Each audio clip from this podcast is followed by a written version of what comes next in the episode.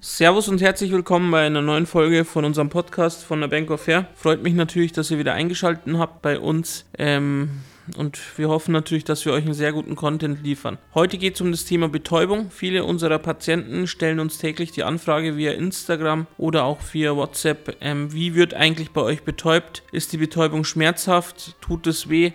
Habe ich danach noch weiterhin Schmerzen? Geh mal kurz bzw ein bisschen in die Thematik ein. Solltet ihr da noch Fragen haben, könnt ihr die natürlich ähm, eurem WhatsApp-Kontakt stellen und der wird euch natürlich dann auch aufklären. Ihr könnt natürlich auch eure Fragen ganz normal via Instagram an uns richten und wir schauen dann natürlich und versuchen natürlich so schnell wie möglich alle eure Fragen zu beantworten. Bei der Betäubung ist es so, es gibt eine nadellose Betäubung, das kennt ihr wahrscheinlich alle schon, ihr habt euch wahrscheinlich schon vorab informiert. Bei der nadellosen Betäubung ähm, handelt es sich um die Comfort-In-Betäubung. Bei der Betäubung wird mit Druckluft betäubt, das bedeutet, man kann sich das Ganze so vorstellen, das ist eine Pistole, also jetzt keine Pistole, ähm, die wo man im Sinne kennt, sondern das ist eine Art Stift, ähm, den man auflädt und dann abdrückt ähm, und der dann eben die Kopfhaut hinten betäubt. Das ist gar nicht schmerzhaft. Die nadellose Betäubung ist, also die ist schmerzlos. Das heißt, da werden auch keine Nadeln eingesetzt. Die äh, Anästhesie wird dann auf die, auf die hintere Kopfhaut geschossen, sozusagen, mit dieser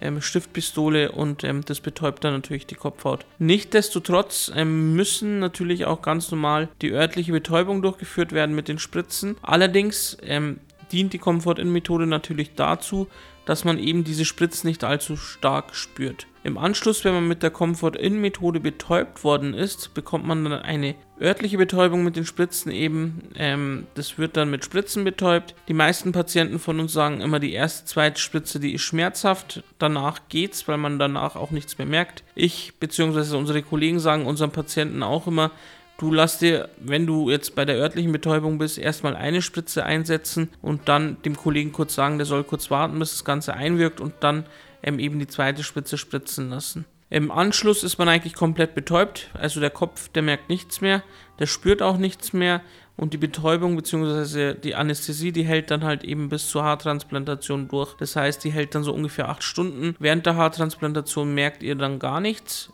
und der Kopf ist dann halt ganz normal betäubt es ist halt ähm, eine Sache, manche Patienten sagen eben, die Spritzen sind wirklich äh, katastrophal, die tun höllisch weh.